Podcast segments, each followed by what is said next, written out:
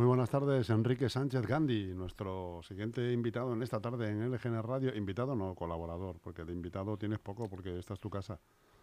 Tú, como, si, como si hubieras pagado la hipoteca aquí de la radio, esto es tuyo también. Pues sí, en mi casa y vosotros sois los que os encargáis de todo, ¿a qué hora viene la comida?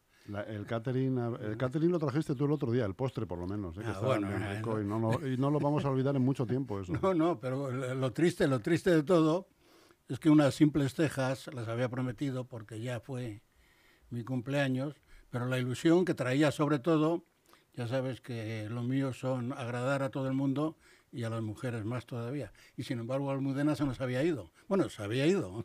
Caramba, ha subido a la gloria, ¿no? de momento. De momento, sí, para siempre, ¿eh? de momento y para bueno, siempre. Bueno, el otro día estuve leyendo un artículo en, el, en el, cual eh, las parejas, los matrimonios, pasado cierta edad, o sea, cierto conjunto de años viviendo juntos, pues que entonces aconsejaban un poco de libertad a cada cual y que cada cual pues por ahí hiciera lo que pudiera y lo que le dejaran claro. Y, pero bueno, pero eso, es lo que, eso es lo que viene siendo una pareja abierta, ¿no? sí, sí, una pareja abierta. Ahora, que uno ya con 60 palos ya no tiene ganas de tener una pareja abierta. 60, quien lo estuviera. no, pero luego había una, una de las cláusulas que se ponía cuando en esa libertad se pudiera ir por ahí, es que nada más que fuera una vez con una persona, o sea, luego ya con otra. Que no se repitiera, que, ¿no? Que no, se le tomara gustillo la cosa con, con, la misma, con la misma persona. pero eso es ir a favor de obra, o sea, si encima se puede variar, pues, pues fantástico, ¿no? ¿no? lo sé, no entiendo porque yo ya... Oye, ¿y por qué no me ha tocado a mí nada de eso? He llegado... Enrique, ¿eso era, era, muy habitual en tu tiempo eso no? No, no ¿qué es lo que te quería decir? Que, que no, o sea, no, no me encaja aquello de que hasta que la muerte os separe y todo eso. No, hombre, la verdad es que... Y es que hay, algunos que se lo toman... Hasta que la muerte os separe es una fórmula muy, muy bonita. no, bueno, las cosas, pero, algunos se la toman de otra forma. No es realista. Dice, cuando están cansados, zapatazo, y en fin, y eso no es. Eso no, es, porque, mira, decimos esto con un tono... El amor es hasta que dura, Enrique, y una vez que se está viendo que decae pues hay que luchar, hay que ver a ver por qué decae, hay que tratar de que no decaiga. Hay que dar la manivela para que, siga, siga, funcionando. Y, aún así sigue decayendo, pues entonces hay que tomar una decisión. Yo, de esas cosas no entiendo. Y mira este que reino no es de que tengo, que este tengo más años que la tos. Este reino no es de tu mundo, ¿no? No, sí, se comprende. la verdad que la vida ha dado muchos avances y lo único que pasa es que los avances siempre pensamos en que sea una cosa saludable, extraordinaria, que sea jugosa para la vida misma de cada cual. Luego lo que pasa es que, claro, no todo va a ser bueno. Siempre vienen luego inconvenientes que también es lo más triste y lo, que, y lo que peor se lleva. ¿Habrás oído alguna vez que científicamente estudiado la pasión dura dos años, la pasión como tal, la pasión de una pareja del uno por el otro suele durar aproximadamente dos años. A partir de ahí ya aparecen otros, entonces yo otros factores, ¿no? Yo creo, yo creo que he sido un bicho raro porque mi pasión ha, llegado bastante fea. Tenía mucho tiempo antes y luego ya después le tomé gustillo a la pasión y la verdad que, en fin, eh, que sí. Eh, hablamos de otra cosa. Bueno, ah, bueno, de la, música. Qué, ¿De qué cosas más bonitas se puede hablar que del amor? Sí, sí, sí. Eres como un profesor que tenía yo de religión que decía, cuando nos explicaba algo eh, nos iba a poner un ejemplo, decía, por ejemplo, Dios sin ir más lejos. ¿En el colegio donde ibas? En el Liceo San Pablo. ¿Y cómo era? ¿Cómo se llama el profesor? Rufo, ¿te suena?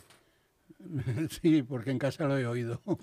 Dios, sin ir más lejos, más lejos que Dios ya. mis, tres, mis tres hijos han ido al Liceo San Pablo, o sea, de eso estoy muy orgulloso. Mm. ¿eh? ¿Y Teodoro? ¿Te suena Teodoro? Sí. Don Teodoro, un gran profesor, hombre. Y luego había otro también Bendito que, sea. que, decía, que hacía algo de teatro, me parece. Isidro. Mm. Puede ser. No, Isidro, era de matemáticas. Isidro el Fuertote, no, ese era de matemáticas. No, otro, le, apellidaban un poco un, no sé, un... ¿Cómo le decían? Chincheta. había, había uno que, se, que hablaba mucho de teatro, no sé quién mm, sería. No sé.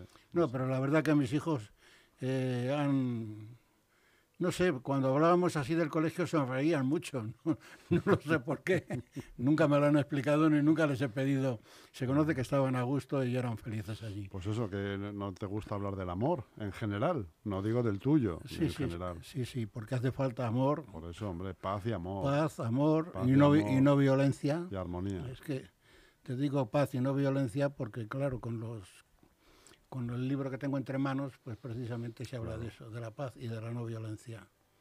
Hablar de Gandhi y de la Madre Teresa, pues es un conjunto. ¿Tú sabes que la Madre Teresa estuvo aquí? En Leganés, creo que me lo has comentado tú. Ha estado dos o tres veces.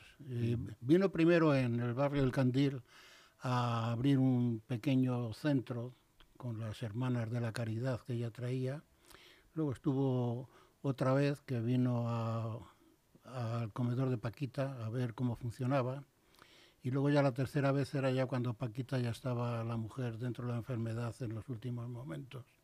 Vino a darle un consuelo. Todo eso lo pongo en mi libro, que, que, está allá en... Pues fíjate que yo leí una vez unas declaraciones de un colaborador de la Madre Teresa. No era un colaborador exactamente, era alguien que viajaba con ella, le hacía fotos y, y decía que la mujer tenía muy mal genio, muy mala leche en definitiva? No sé, hasta cierto punto. Sí, bueno, de, de estos personajes posiblemente, no voy a sacar a colación ahora a Amancio Ortega, ¿no? Que gente que ha, estado en, en, el alto de la vida ¿eh? y ha sido muy predispuesta para muchas cosas, pero yo me hago cargo para dirigir una institución, por muy amable que sea, por muy de pobres y eso tiene que tener un poco un poco, de un poco, un poco de genio en guante de seda sí sí sí sí porque yo que puedo hablar bastante de Gandhi pues también era un tío eh, mandaba ¿Mm? mandaba mandaba mandaba, mandaba bastante no era precisamente una democracia aquello ¿no? No, no no no no lo era no lo era o sea con eso de que era el inteligente de esos muchos que ha habido en todas las partes del mundo, no vamos a hablar de España también, que ha, habido de todo, pues eh, se creían en posesión de la verdad y su forma de actuar a veces pues era de una forma muy directa, se conoce para aquello, para, para sujetar los caballos, ¿no? que no se desbocaran. Y es eh, generalmente sí, debe de ser así también.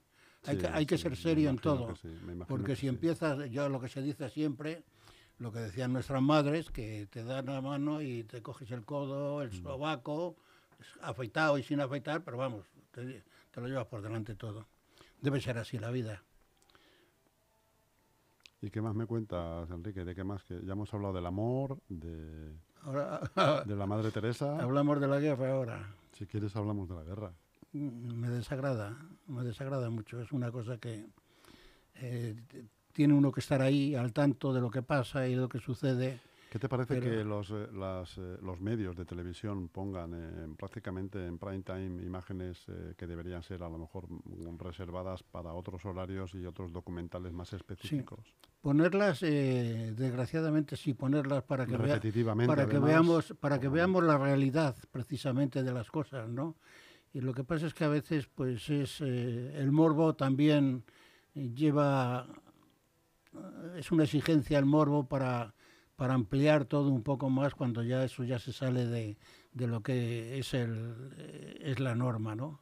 Pero vamos, es que eh, el mundo del periodismo y más este periodismo que tiene que estar en, en, en, trinchera constantemente, pues lógicamente tampoco se pueden andar con paños calientes. Tienen que decir y contar lo que ayer estuve leyendo, además venían en Facebook una declaración de, de Reverte, del hombre de, ahora dice, contaba que tenía 70 años y le decían que si le gustaría otra vez volver, y decía, claro, que con esa edad no puede. El reportero de guerra, Sí, pero que, que, que ha vivido mucho todo eso y que, y que no es nada agradable todo lo que ha visto por el mundo. Y ha debido de estar pues en todas las conflagraciones, seguramente que ha estado en primera línea. Además, se le ve que tiene que haber sido de estos atrevidos. ¿eh? Estuvo en la guerra de Yugoslavia, estuvo en Bosnia y todo esto, estuvo de periodista. Yo tengo un conocido que ha vivido aquí en Leganés, ahora ya está en Francia, que además era corresponsal de televisión española, porque es un hombre que con los asuntos de, de la India estábamos muy identificados. Hemos participado en congresos y en, y en cursos de verano, Paco Abudije, que es un hombre vivía aquí precisamente, y ese luego estuvo de corresponsal eh, en Cachemira, fue, se anduvo Cachemira con el frollón que tiene India y Pakistán, que siempre están a, la greña, y estuvo también en Argelia, en, en, momentos también duros, estuvo en Yugoslavia también, en fin, en todos los sitios ha estado en primera línea, y cuando me contaba, pues dice, mira, contar de esto, dice, por obligación el periodista tiene que contar todo lo que ve y todo lo que pasa. Dice, pero en el ánimo nuestro a la hora de contarlo no creas que nos hace mucha gracia. Dice, pasa, tenemos suerte porque precisamente eh, para hacer unos comentarios en televisión, como la televisión va todo tan deprisa, eh, yo por ejemplo podía contar durante media hora una serie de incidencias y dice, sin embargo, cuando hacemos la conexión con televisión en el telediario, nos tienen dos o tres minutos, que en el fondo lo que agradecemos, para no tener que, sacar, poner toda la carne en el asador. Y, en fin, es, es una profesión buena, el periodista. El periodista que es periodista, claro. El periodista, como todo, eh, probablemente el que viaja por el mundo mm, siendo testigo de los, de los eventos más históricos mm, que pueda haber en ese momento, como es en este caso la invasión de, Ucrania, pues hombre, es un, seguramente sea uno de los oficios más, más bonitos del mundo. Mm. El periodista de redacción que está en la octava planta de un gran edificio. muy, cómodo. Todo el día sujeto a su calefacción y todo. Claro, todo el día sujeto a un ordenador y, con un horario más o menos establecido. y... Anoche, no sé, no sé en qué emisora de las que yo escucho por la noche precisamente donde se habla, se habla además, se habla bien, se habla en serio y además los periodistas se dejan, se dejan unos a otros poner sus porque es que hay momentos en que hay periodistas que no pueden conciliar una frase completa. Eso pasa muy a menudo y en, otras tertulias también un poco más, más, ligeras, con menos contenido. Y hablaban precisamente de lo que está pasando en la zona esta de, Ucrania, los desafueros que se cometen, donde nadie se explica que a estas alturas del siglo XXI. Que tengan que pasar las cosas que se están viendo en televisión. Ayer eh, Bucha, Bucha, o Bucha, así me parece el periodista, eh, pues entonces se acusaban unos a otros y luego resulta que ha sido una desbandada cuando tenían que abandonar la ciudad los, los rusos, que ellos dicen que no han sido, pero parece ser que por las fechas y por los muertos que hay, pues que 400 personas por lo menos con las manos atadas, en fin, un hombre que iba en bicicleta, en fin, que, que, todo eso y eso. Sí, a eso me refiero. Eh, eso, ya, eso, eso, ya lo que, lo que prácticamente se sale de madre. Ya bueno, pero es que una, una, guerra en sí se sale de madre. No, no, no, claro, lógicamente es eso. Nosotros no, no conocemos qué es eso ni lo, ni lo podemos imaginar. Es que pensamos, pensamos por ejemplo, pensamos en eh, una persona que muere y el disgusto que hay alrededor, sobre todo por aquella cercanía, pero nos hablan de la infinidad de muertos que hay, gente mayor, mujeres, niños y todo. Yo, yo cada vez que cada vez que hay un niño en, en juego en esta salsa, la verdad es que me pongo malo. Malo, malo me pone pues lo que ha pasado en Sueca, precisamente Sueca, una ciudad que conozco bastante bien porque mi, mi consuegro era de Sueca está en Valencia, a cinco kilómetros. Gran músico, además. Sí, antes, eh, cinco kilómetros antes de llegar a Cullera. Y es un pueblo, bueno, precioso, pues como todos. Como, y las gentes, pues como, como son los valencianos, como son todos los españoles, por lo menos todo lo que se va conociendo. Y un niño que está celebrando su cumpleaños, con 11 años que estaba cumpliendo en ese momento iba el padre por desafueros con la madre, que al final siempre pagan todos, siempre paga eh, el niño a cuchilladas, que se lo cargó. La madre ahora ya que a ver que esa mujer cómo levanta cabeza, si es que la cabeza la puede levantar en algún momento, y el elemento en cuestión, pues ahora sí, a la cárcel, allí cómodamente sentado, sin esforzarse para nada, y, lo que le caiga, pues prácticamente le da lo mismo porque ya parece ser que la vida la tenía destrozada, la suya, y ha destrozado la vida de los demás. Y eso, yo digo que cuando hay un niño, cuando hay un niño en juego, yo me pongo a pensar en, eh, en todo lo que yo tengo. Porque tengo, empezando ya los que ya tienen una edad un poco superior, pero tengo un nieto con nueve años y luego tengo los dos los dos grillos esos, los dos bisnietos, y cuando pienso que en algún momento les puede pasar algo de esto, pues digo, bueno, digo yo, me quiero morir. Será cobarde o lo que sea, pero es que no quiero ni pensar en ello. Es un, es un dolor, es un dolor. La infancia, la infancia hay que cuidarla porque es lo que, no lo que esperamos de ella, porque estás viendo que según van creciendo, un poco entre los egoísmos o que las necesidades de cada cual no pueden echar una mano a los demás, pero en fin, no quiero ponerme triste, ni melancólico, ni pesimista sobre todo esto. La vida sigue y a ver si estos follones que hay tan a menudo, pues, pues acaban. Pero vamos, me da la impresión de que esto es una cuerda, lo que te decía antes, darle vuelta a la manivela. Música. Mi madrillo lo plantamos en el límite del patio. Tuyo y mío, ¿no? Donde termina la casa. Tres años hace ya que, Fue mi padre quien lo trajo, yo tendría cinco años y él, él apenas una rama. Al llegar la primavera, abonamos bien la tierra y lo cubrimos de agua. Con trocitos de madera hicimos una barrera para que no se dañara. Mi árbol brotó, mi infancia pasó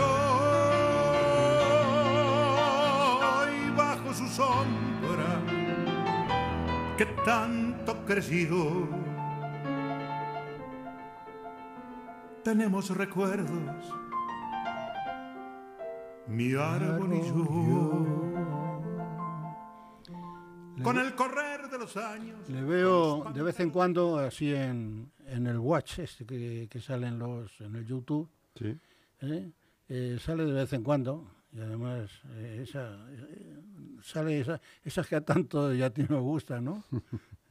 y es, era un buen elemento. Yo le, le vi, además precisamente, le vi el día de su cumpleaños. Este cumple los años el día 11 de marzo. Y le vi con, con su compañero del alma, ¿eh? el, otro argentino. ¿Que era? Eh, Facundo Cabral. lo corté no quita lo Cabral. ¿eh? Los vi a los dos en el Teatro Reina Victoria. Hicieron allí, estuvieron unos días trabajando. Y Facundo Cabral estaba el hombre muy mal, muy mal, muy mal. Yo lo había conocido en México, habíamos coincidido en el mismo hotel y estaba Facundo Cabral, que, era, que era curioso, era anecdótico, porque estuvo en un, en un teatro y allí los mexicanitos, eh, cuando él dijo que le habían operado en, en los Estados Unidos, se le echaron encima. Eh, oh, cuando salen los gringos, cuando salían los gringos ya todo el mundo silbando allí y el hombre eh, hablaba agradecido. Pero es que era curioso, no, nada más que hacían protestar de los americanos y eh, el, donde yo estaba era el estado de Coahuila, en Saltillo, donde nació Venustiano Carranza, y estaba pues a unos cerca de 200 kilómetros de la frontera con los Estados Unidos. Y los mexicanitos odiaban mucho a los americanos, pero, pero, los fines de semana se iban con sus pesos, los cambiaban a dólares y se iban para cruzar la frontera para comprar allí latas de conserva, en fin, todo. O sea, protestaban por eso. Y a mí, yo que iba con dólares, pues eh, para moverme allí, pues necesitaba los pesos mexicanos y, venían todos. ¿Tiene usted, tiene usted para cambiar? ¿Tiene usted dólares? ¿Tiene usted dólares? O sea que no, eran buenos por un lado, pero no, no tan malos por otro. Buenas tardes, señor.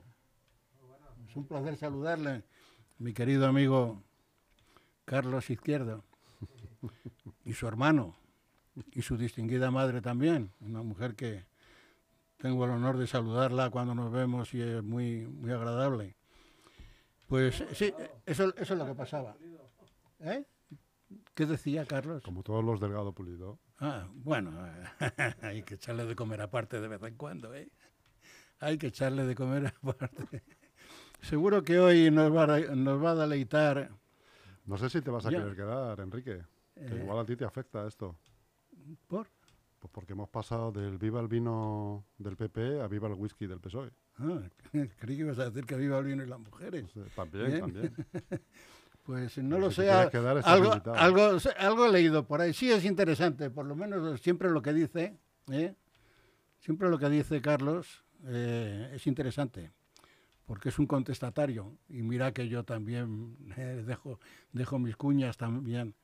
Eh, pero sí, bueno, si, si me permitís, dentro de contrato eh, hoy, eh, no, no cobro horas extra ni Las nada. extras sabes que no. Eh, pues, bueno, me puedo sentar ahí un poquito a escucharle. sentar a escuchar e es incluso, interesante. incluso intervenir. Con No, no, no, no, no, tanto como eso no. No me, no me digas intervenir, que ya sabes que me gusta el micrófono más que un tonto un látigo, ¿eh?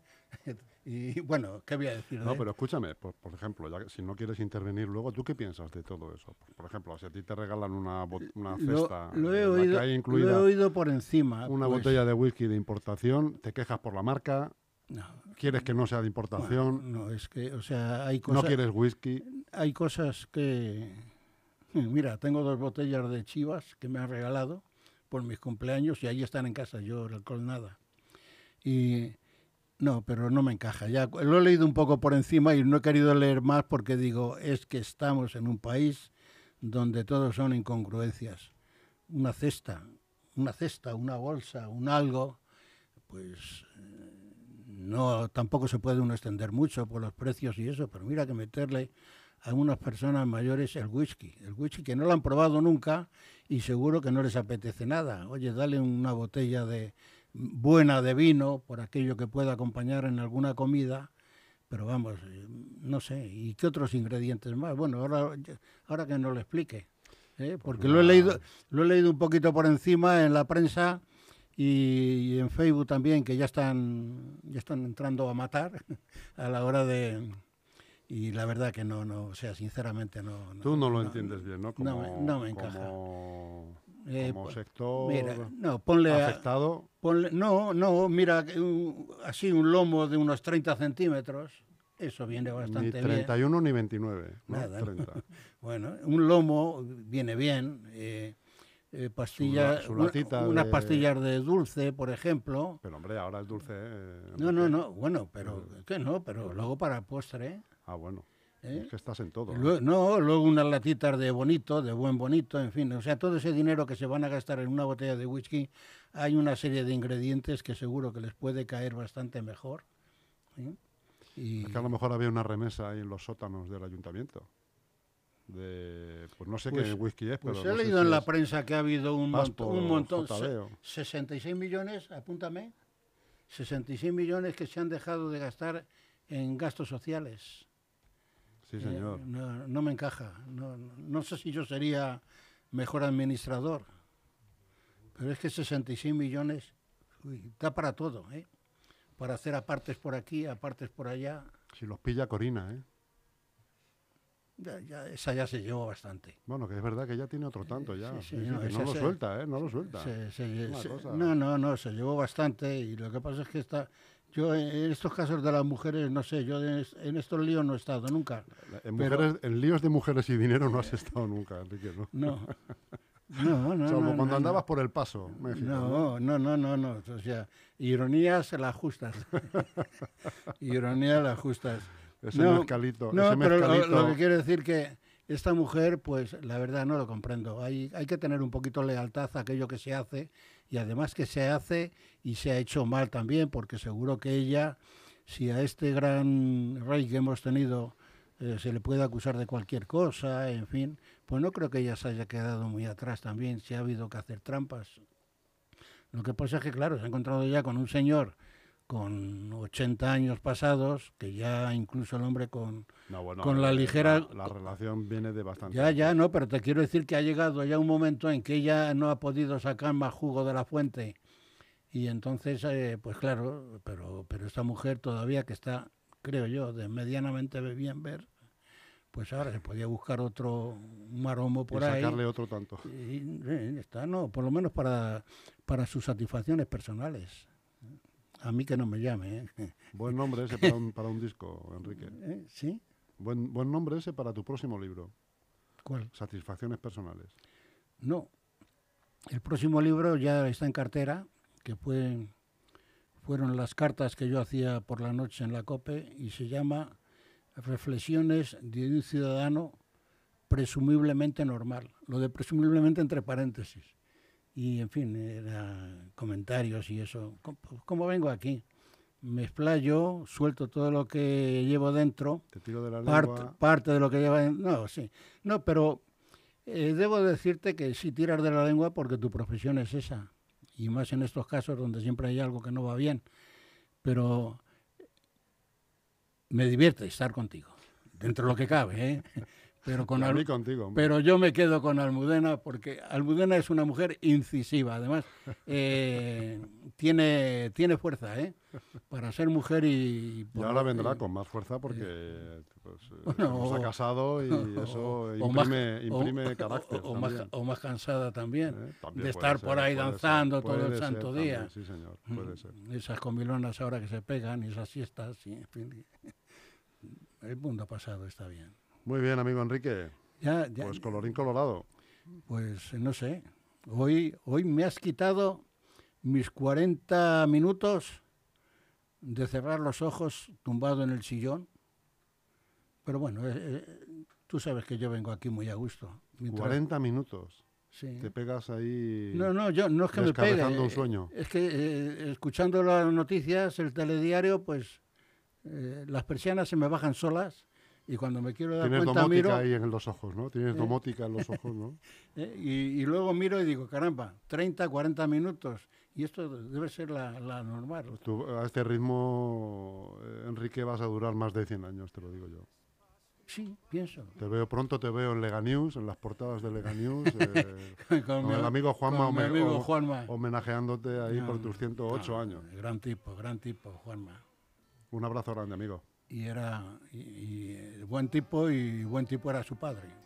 Queda un tizón encendido que no se puede apagar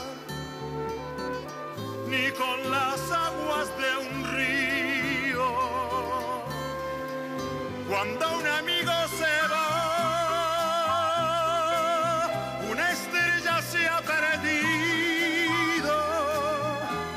ilumina el lugar donde hay un niño dormido. Cuando un amigo se va, se detienen los caminos y se empieza a revelar el duende manso del vino.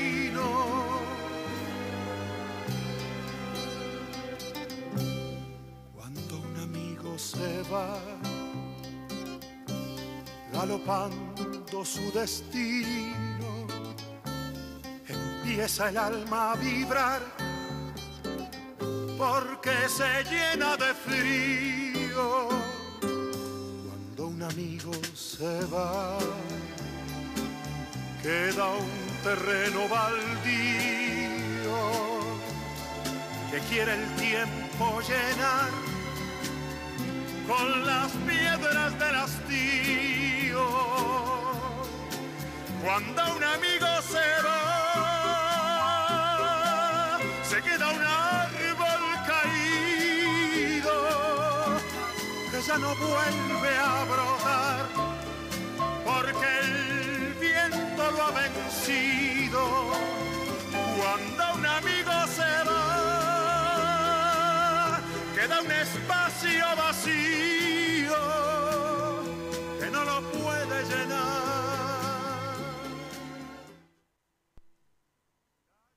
Llevo seis meses buscando piso en venta en el centro de Madrid, pero no hay manera. ¿Y no te has planteado mirar fuera? Yo me acabo de comprar un pedazo de bajo con jardín en Arganda del Rey, la ilusión de mi vida. Pues no me lo había planteado. Además, yo tenía ganas de un ático. Pero si en mi bloque también hay unos áticos con terraza alucinantes y con garaje y trastero incluidos. Y además tenemos piscina. Suena bien. ¿Y dónde dices que es? Residencial Mirador de Madrid, en Arganda del Rey. Pero date prisa, chus, porque solo son 100 viviendas. Mira, que te paso el contacto. Grupo EM Inmobiliaria, 91 689 6234 o la web grupoeminmobiliaria.com.